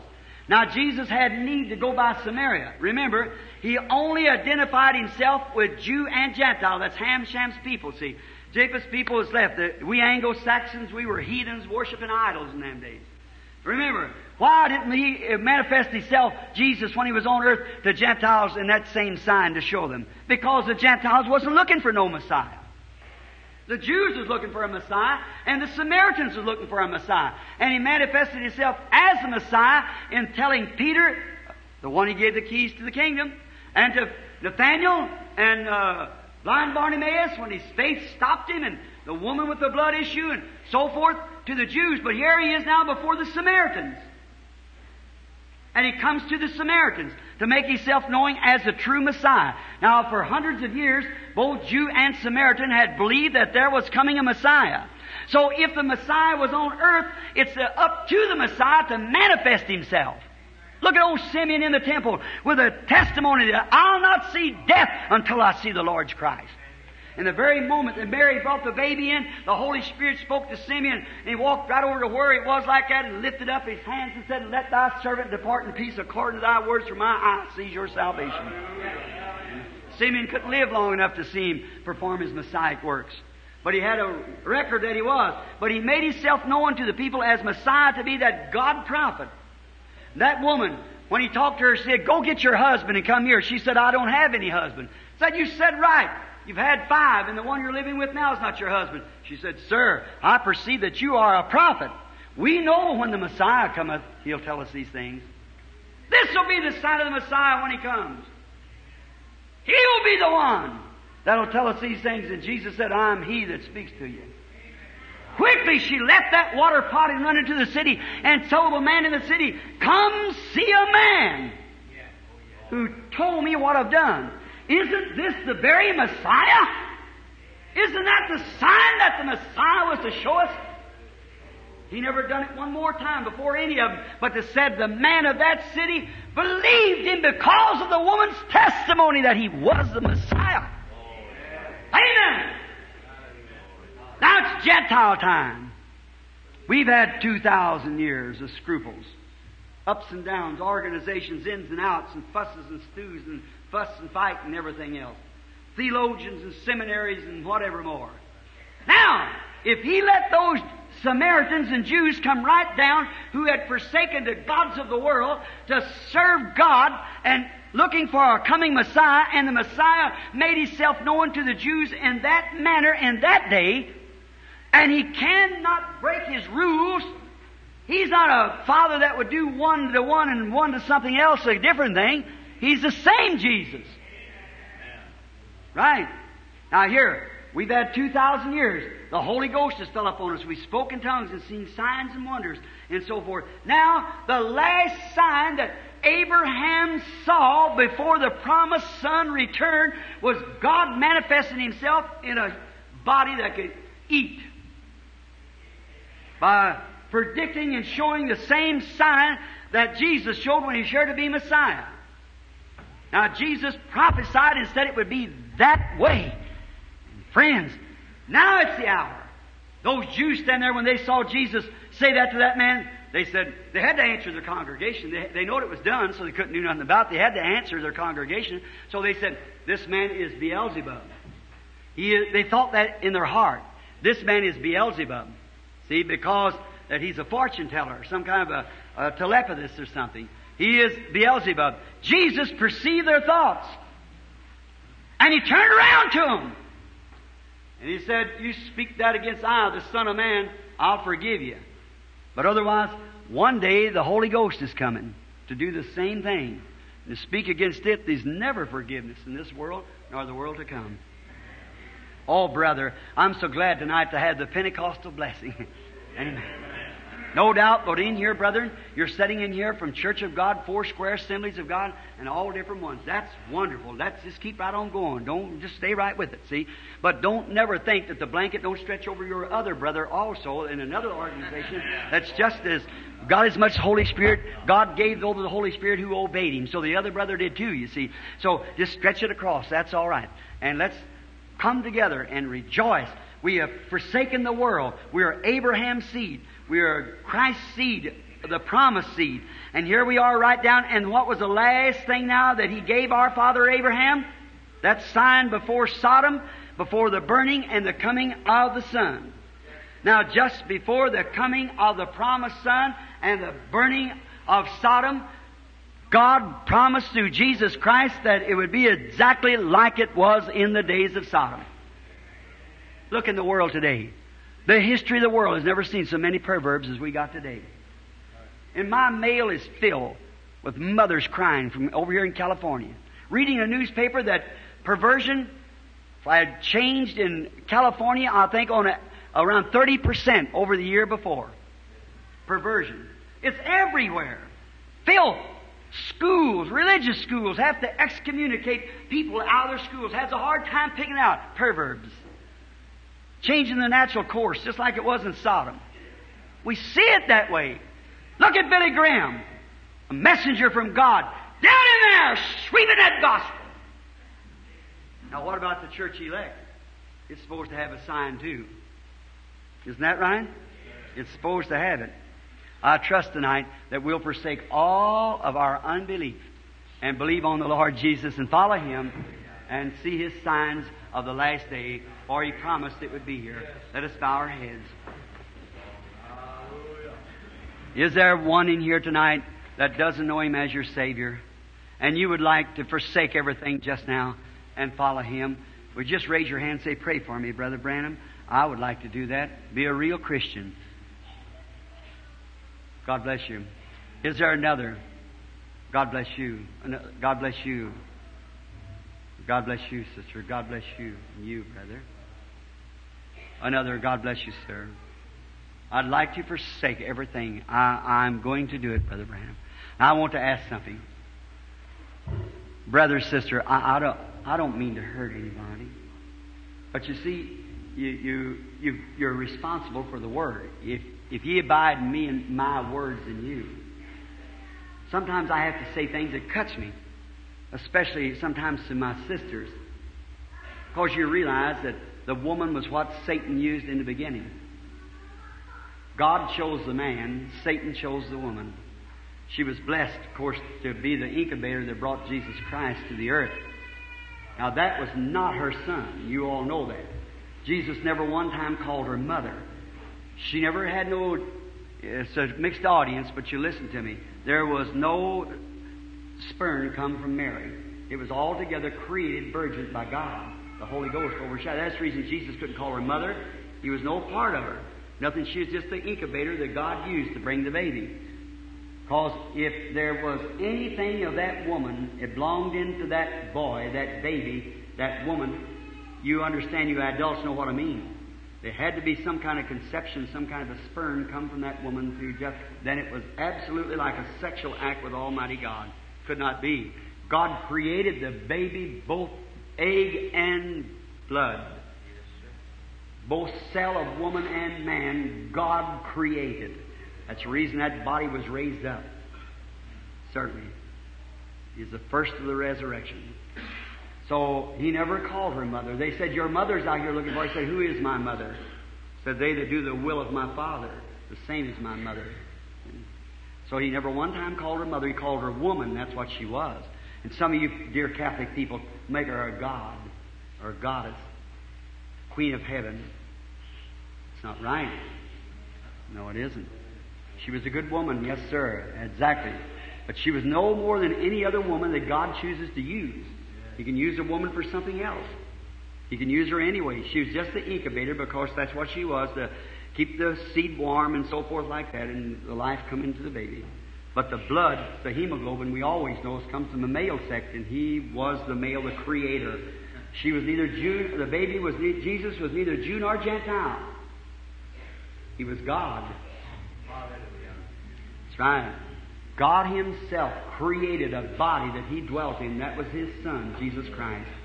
That holy virgin birth brought forth this human being. Immaculate conception by the Holy Ghost. Woman had nothing to do with it, neither egg nor blood cell.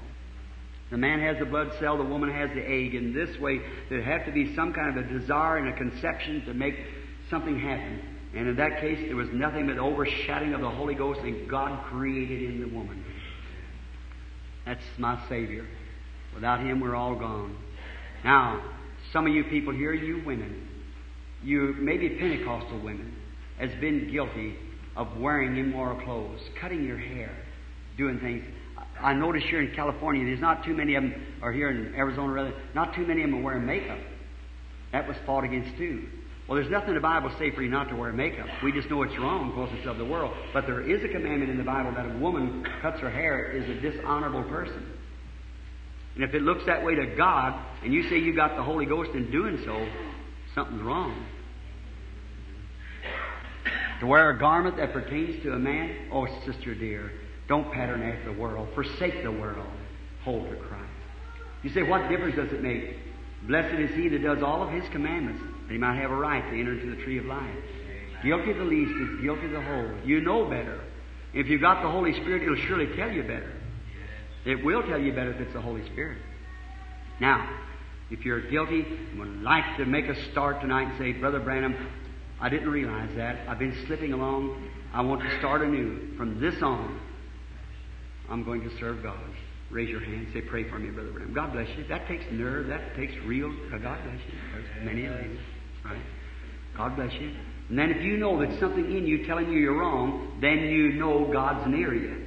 But when you hear the word so plain and then you still sit there and say, I won't do it. Uh, uh, he don't know what he's talking about. Me quoting the word right here. See? Then there's something wrong with what's in you. It's same, but one thing, Satan. That's all. It's against God. It's against His rules. It's against His word. Someone said to me not long ago, a famous preacher, he said, Brother Branham called me into his room, laid hands on me, said, You're going to ruin your ministry. I said, What? Said, You're always bawling people out from the way they do. Said, Why don't they, people think you're a prophet? I said, I'm no prophet. Said, Well, people think you are. Why don't you teach them spiritual things? How they can receive great spiritual blessings and things. I said, How can I teach them spiritual things and they don't even know their ABCs? They won't even have the common decency to line up with the Word, let alone spiritual things. If they don't believe earthly things, how will they believe heavenly things? He said, Well, you'll just ruin your ministry. I said, Any ministry that the Word of God will ruin, it should be ruined. Come back to the Word. That's right. Now, if you're smoking cigarettes and so forth like that and claiming you got the Holy Ghost, shame on you. You man. You say, Why are you picking on the women? You man that'll let your wives do that. Oh, mister. Calling yourself a Christian? Shame on you. I know this is rough, but brother, it's, it's trimming time. It's time for the Holy Ghost to come take His bride. And if it don't line with His Word, then there's something wrong. You who've fallen away and stay home on Wednesday nights and won't come over here to church, watching televisions and other nights of church, think you, you really say, if you have to come to church, you have to force yourself to do it because you think it's a law you do it. You ought to do it. It's honorable to do it. And if you don't love to do it, there's something wrong. There's a Holy Spirit that makes you love to serve God. Now, with that, while your heads are bowed, all that feel that they'd like to make a start to God tonight, raise up your hand. Just everybody in here now, just put up your hand. Everybody all around. God bless you. Bless you. You, you, you, you. God bless you. I'm, I'm going to pray for you. Heavenly Father, now I have spoke your words as plain and clear and cutting as I know how. Not to be different. If that would be my attitude, Lord, I should be the one on the altar. But if I see someone, my brother or sister, drowning in an old leaking boat, and I don't scream to them or rebuke them or somehow to get them out of that condition, then I don't love them. I'm trying to get them out, Lord, so that they can be saved. Oh God of heaven, I pray for each one held up their hands. I've seen many of those little bobbed haired women raise up their hands with enough of the uh, grace about them to they know that they're wrong. There was many who didn't. Now you're the judge of that. But I pray, God, that you'll save those. Grant Ever though those men raised up their hand, many fine young men sitting with their wives and so forth raised up their hands. Old people raised up their hands. Now, Father, we got to forsake the world and the things of the world, or we cannot serve you. I pray that you will manifest yourself tonight in such a way that the people will see that the word that has been spoken, man can say anything, but when God comes around and confirms His word, proves that it is His word, then we are then left without any excuse. I pray, Father, that you'll grant it tonight. And as soon as these people, maybe many of them are sinners, several raise up their hand as sinners. And I pray, Father, as soon as they see the manifestation and trusting that you'll do it tonight, Lord, show yourself that the end is here, the expected son is soon to arrive to Abraham's seed, and as Sodom is to be burned, someday there won't be one rock left upon another of Phoenix. The valley will be swept clean. In the city tonight were adultery, cocktail drinking, cigarette smoking mothers, daughters, dancing, twisting, carrying on, man living immorally. The sin of this city, oh God. But I look down through it and think, what's the use of even trying? But then I look down through there and see a little light here and there, a consecrated Christian praying. All they that sigh and cry for the abomination that's did in the midst of the city, the angel was commissioned to put a seal upon them, mark them. And they was the one who would not be destroyed. Now I pray, Father, there'll be many that'll be a consecrated Christians, so concerned, not afraid to call out against evil. God, in this day, let's speak the things that's right. And there will be a judgment day coming, and then they'll be without an excuse for this message tonight will be thrown on the screen, the canopies of the sky, and we'll all answer. So I pray, Father, that you'll circumcise their hearts from any things of the world that they might live godly in this present world. We ask it in Jesus' name. Amen. So sorry to keep you. We, I'm, I'm real late, and I, I don't. I'm supposed to be out last every night. I've got out around about 10 o'clock at the latest. I want to get out tonight at 9:30. I didn't do it. Now, just a minute to put this the seal to what I've said. Now, really, I'm not a preacher. Anyone knows that. I have no education. Use my old Kentucky words of his, hank, and tote, and fetch, and carry, and damn dar, and you know I'm not a preacher like that. I haven't the education to be. But I am a Christian. The Lord Jesus saved me from sin. I know that. And He gave me another word to confirm what little I do know. The only thing, I don't try to put any private interpretation. I just read it, and whatever it says, I say the same thing. See? That's all I know. See? Now, if it's interpreted wrong, I don't know. I'm just saying it the way it's interpreted here. See? And He's always stuck behind it and backed it up. I believe that Jesus Christ is coming soon. I believe that He is the same Jesus yesterday, today, and forever. I believe that He said a little while, and the world, cosmos, the world order, will see us no, see me no more. Yet ye shall see me, ye the church. For I, personal pronoun, I'll be with you, even in you, to the end of the world. The works that I do shall you also. You believe that? We found out what works He done, how He manifests Himself. I'm praying tonight that God will take this church. Now, no matter how much He would anoint me, He's got to anoint you too. See, no matter how much the Holy Spirit would try to speak here, it's got to have something out there to hear it. Jesus passed through a group of people one day, and there was hollering, Rabbi, Rabbi, glad to have you over here, so and so. Jesus just walked on. And there's a little woman who come around and touched the border of his garment and went back and sat down. Jesus stopped and said, Who touched me?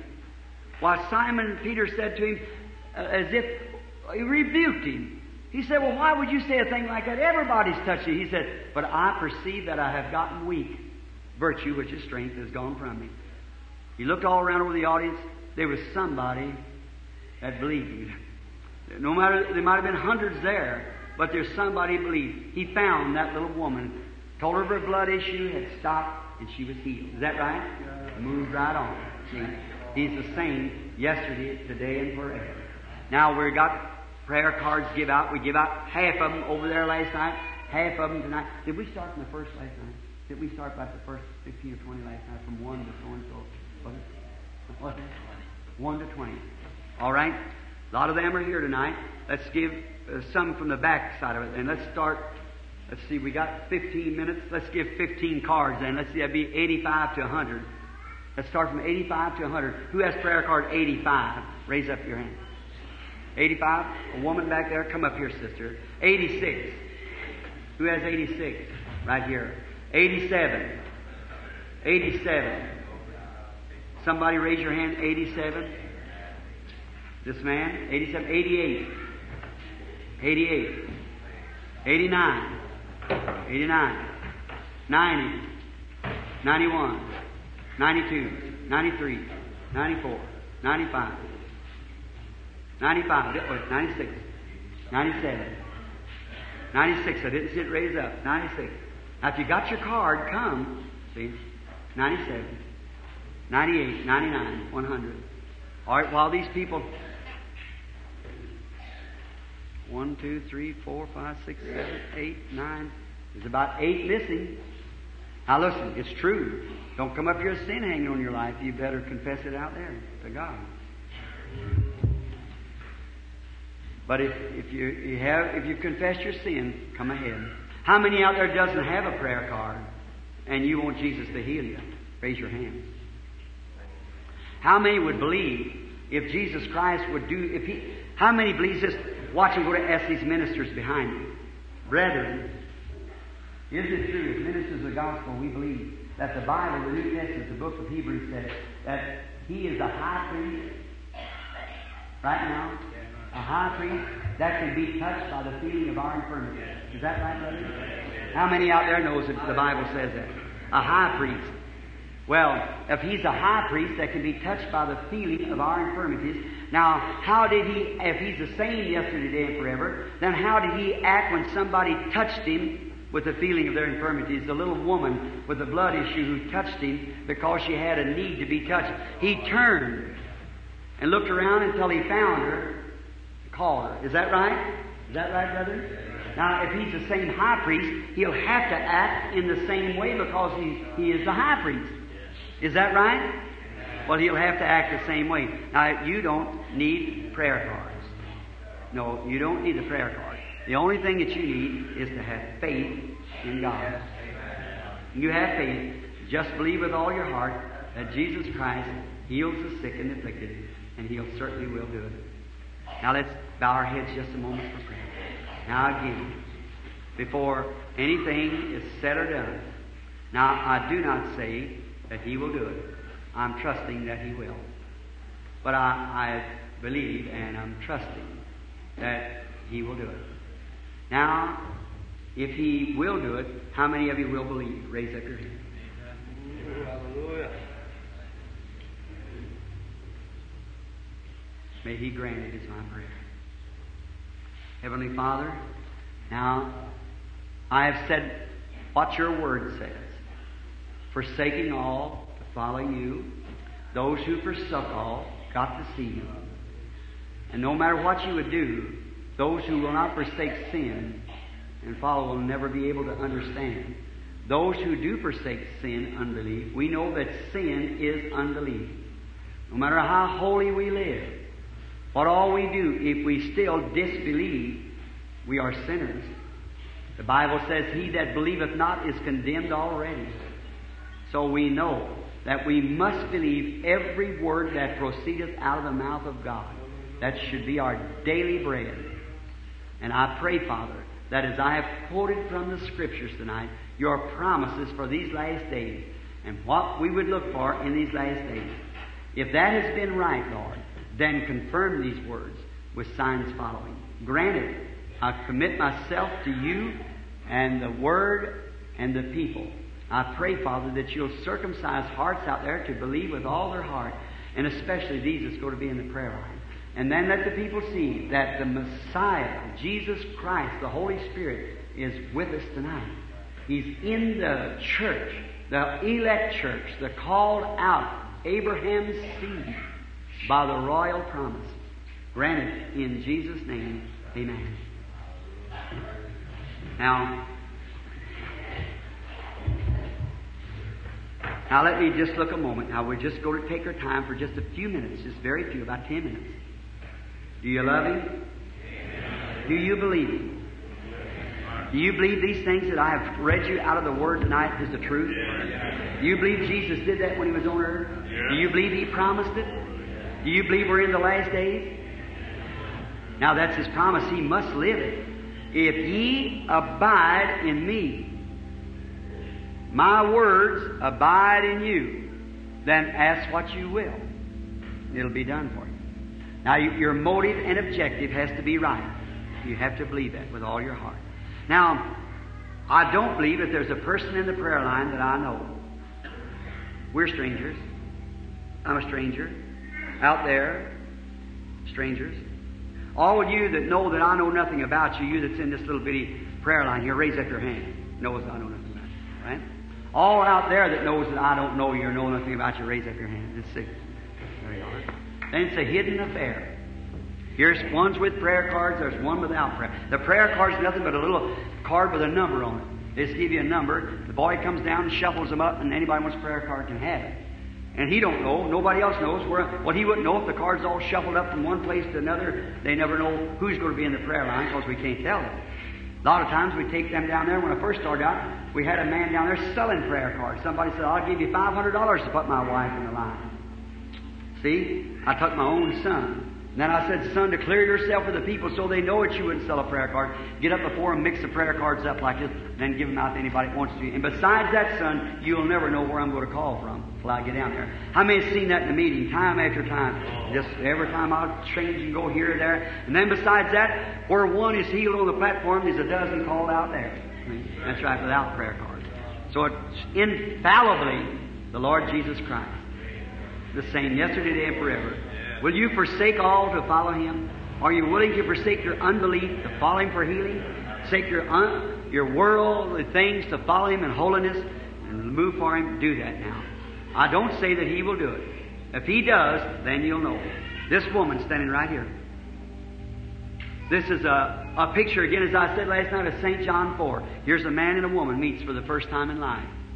And it was at a little bench. If you was ever over there in Samaria, outside of Sychar there, there, the little well is a little panoramic vines over the side of it like that. That's where the woman sat, talked to Jesus. A man and woman met for the first time. And he told that woman what her trouble was. Her trouble was she was sinful. It might be her. She might be a sinner. She might be a hypocrite. She might be a saint. She might want healing for her body. She might want uh, healing for somebody else. She might have finances. She, I don't know what she's here for. I just can't tell you. She's just standing there, a woman. That's all. That's the truth. We've never met. But if the Lord Jesus will come here, now to heal her, if she's sick, I can't do it. I can't do what God's already done. Now the only thing, what if Jesus is standing here with this suit on? If she come up to Jesus and said, Jesus, will you heal me? We'd say, my child, I've already done that. I was wounded for your transgressions. By my stripes you were healed. Is that right? It's a finished work. You come up and say, Jesus, will you save me? Will you save me? That's not the question. He's already done it. Lord Jesus, I accept your atonement. Um, you were saved back there. You were healed back there. You just accepted. By faith are you saved. By faith you accept your salvation. And anybody comes around and tells you they got healing power and they can heal you, you, be, you stay from clear of that. because it's not healing power is in Christ. Already finished work. If a man tells you God has given him power to forgive your sins and to do that, don't you believe it? They're already forgiven. Jesus standing here tonight, the only thing that would declare that he was the Son of God. What if he was, what if now my hands is full of nail scars and blood running out of them and thorns across your, that still wouldn't make it Jesus. That would be my flesh, and we know that flesh is sitting on the right hand of God, and when it comes, time will be no more. That's right. When Jesus descends, that's all of it. But he's here in a spirit form. And then his life is in you and I to give you faith and give me faith.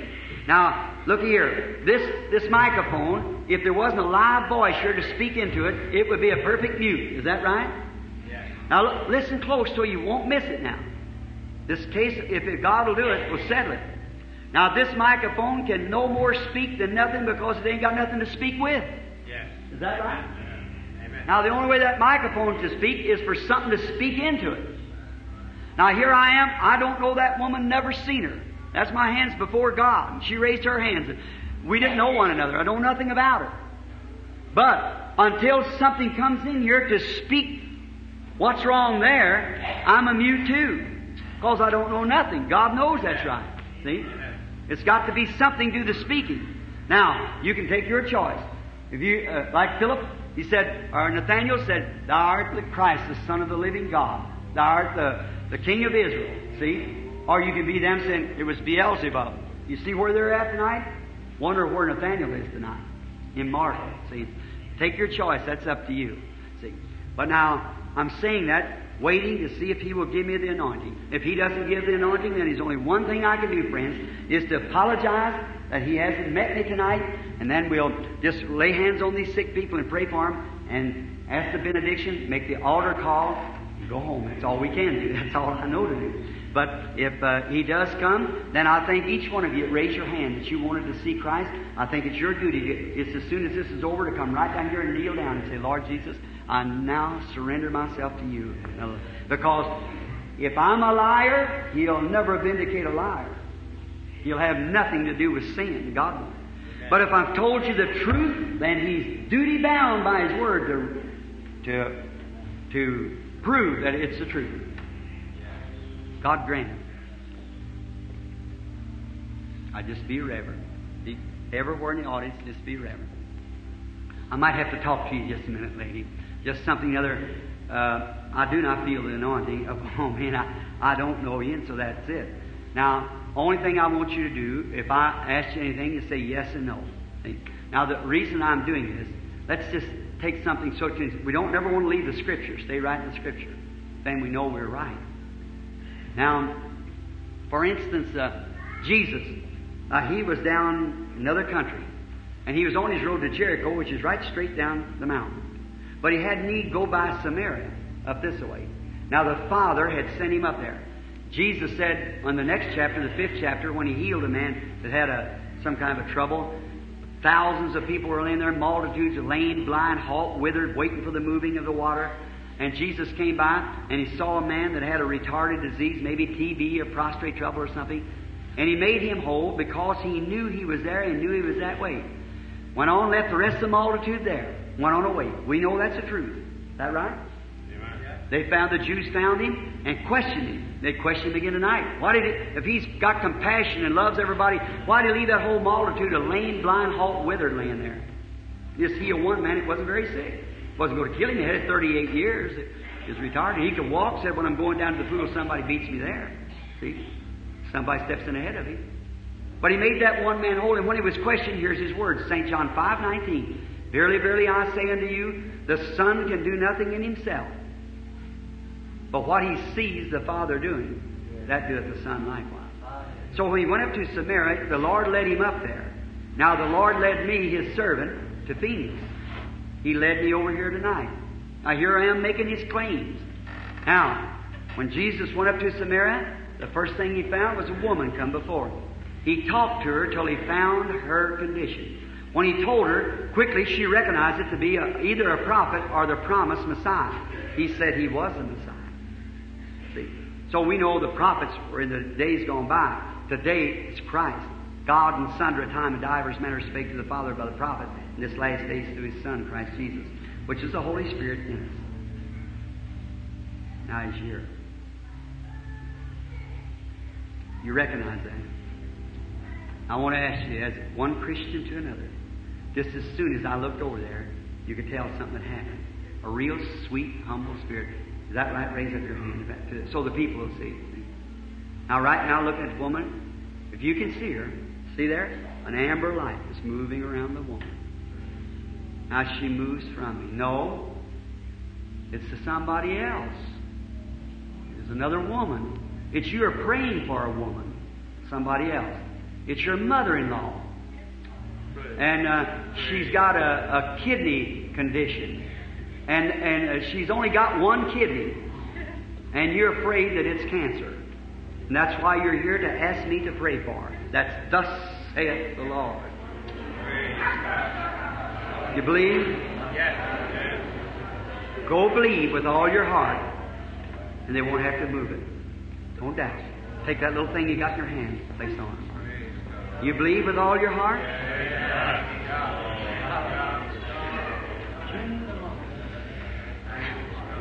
How do you do? We are strangers also to one another. Our first time meeting.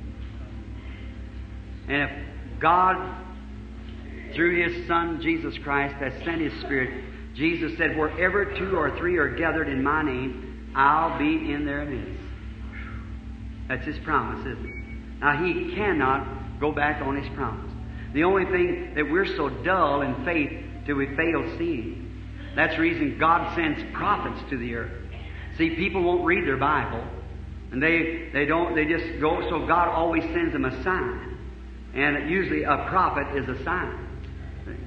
And today the Holy Ghost is our sign, because He's God's prophet moving through us. He is God's prophet, a sign of the last days. Now, not knowing you and knowing nothing of you, but if the Lord Jesus Christ, which I've just said out of the Bible, would speak through me and tell me what you're standing there for, would it make you believe? Would it make the audience believe? Uh, the Father's listening. I know.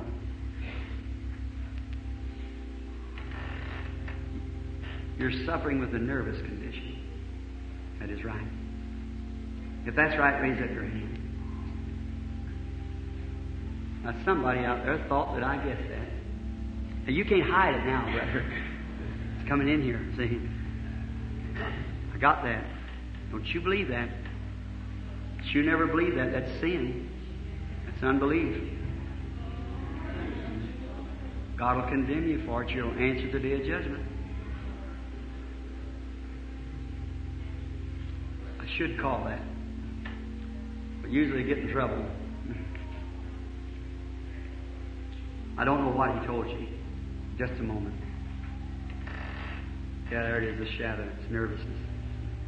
Weakness, get weak by it, all upset. Had it for a long time. You got some more trouble too. You got somebody you're praying for. Your husband in the hospital with a stomach trouble. Has had an operation. Mrs. Good, you go home. Believe with all your heart. And put that on you. Yes, you get.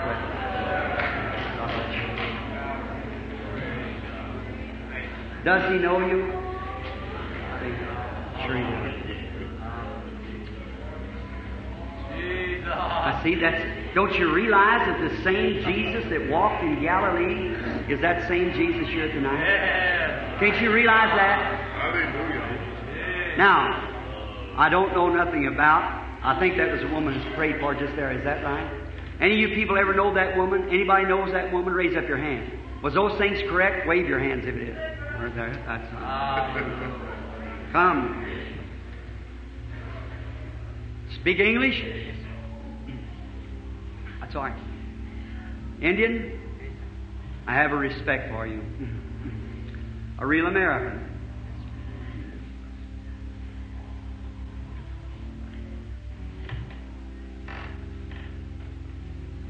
I don't think, me just as one man, I can't make a decision. I can only make my one decision. I do think that you don't get the right deal. No, I don't. I think instead of sending millions and billions of dollars overseas, they should take care of you people. Right. right. Exactly right. My heart always went for you. I was up on the reservation of St. Carlos not long ago. How the Holy Ghost moved in there. Heal them poor people. I'm a stranger to you, sir. I don't know you. I've never seen you in my life. We're total strangers. That's right.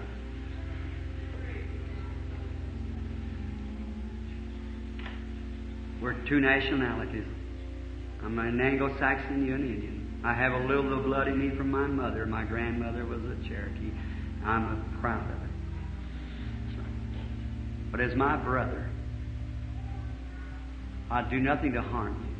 I would only help you. The Indian tribe used to be, if they had one among them that could predict and show where the game was, he become a prophet among them. And they were, but if, if he predicted something that wasn't right, he had to die for it. He should have. That's right. They had no slip ups with them. If God is God, the nation might have give you a bad deal, but God will never give you one. He sent His Son for you. I just seen what's happened. You've just come from the hospital. You come here to be prayed for. You got a stomach trouble and up for an operation. That's thus saith the Lord. Come here. Heavenly Father, I condemn this stomach trouble. Satan, you've hid from the doctor, but you'll never hide from God. Come out of him in the name of Jesus Christ. Amen. Don't worry about it. Go on. Right. You believe? How do you do?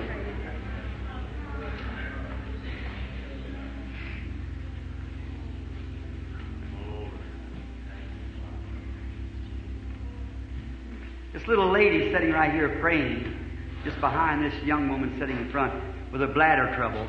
You believe the Lord Jesus is going to heal you, lady?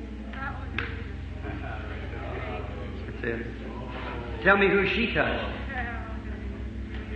She's 20 feet from me. She touched the high priest. That's right. That can be touched by the feeling of our infirmities. Did you believe that? Yes. You believe, lady? Yes. You believe God can tell me what your trouble is? Yes, I do. It isn't you that's got trouble, it's your sister. That's right. She's got cancer. Yes. That's right. Don't bleed, don't doubt. Take the handkerchief you got for her and place it on her. Believe with all your heart. She'll come out of it. You'll believe it with all your heart. Go on. Have faith. You believe it with all your heart?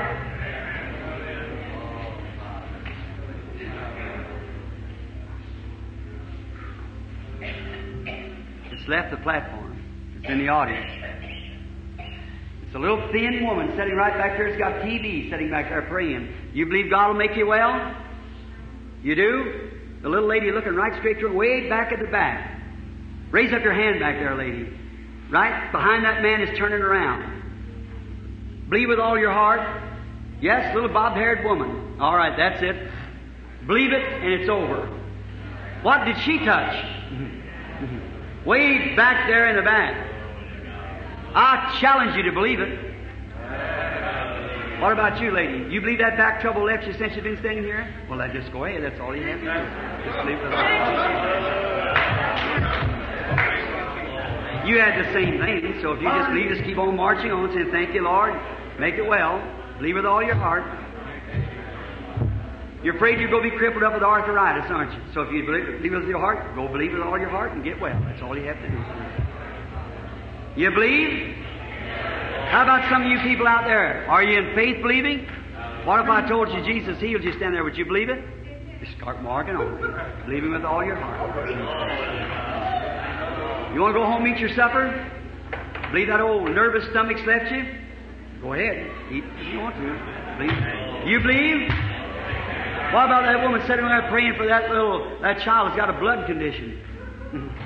You believe God will heal the child? All right, you can have it. That struck that lady next to you there. She's sitting there praying for a nervous condition. That's right, next to you.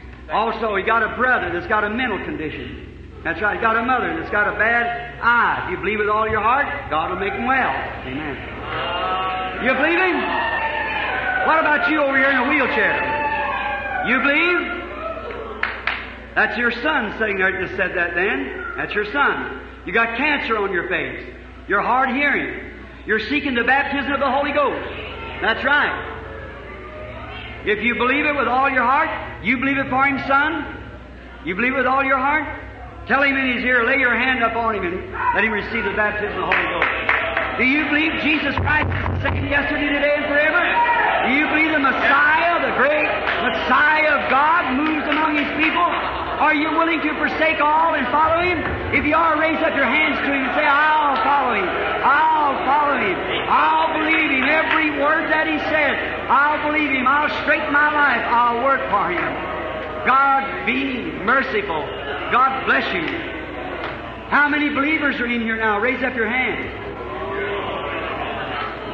How many wants to get close to him? Raise up your hand. All that wants to get close to him and accept him right now, he's right here. This is his presence. That man back there, prostrate trouble. It's over, brother. God heals you just then. What's this going everywhere like an emerald light circling all around the building? Anything can happen right now. You can have another Pentecost. You can just believe it. Stand up on your feet, every one of you. Raise up your hands to God. Give Him praise. Thank you, Lord Jesus. We worship you, Father, because that you are our Savior and our God. You are here. You've vindicated the Word. You've proved it to be so. You're a the Messiah, the same yesterday, today, and forever. Without a failure, without a doubt, you're the same Lord Jesus. Praise be to His holy name. Do you love Him? Say Amen. How many of His believers now raise your hand? Now, Jesus said this Himself These signs shall follow them that believe. If they lay their hands on the sick, they shall recover. I'm not the only one that's got the Holy Ghost. You got it too. You are a believer just same as I'm a believer. Now forsake all your doubt. Lay your hand over on somebody and believe that God's going to heal that person according to His Word. If He'll keep this kind, you lay your hand on somebody, go to praying for him, say, Lord, heal that person. Pray and see what happens. You are a believer. Almighty God, in the name of Jesus Christ, we defeated the devil. We rebuked him and tore his power away from him by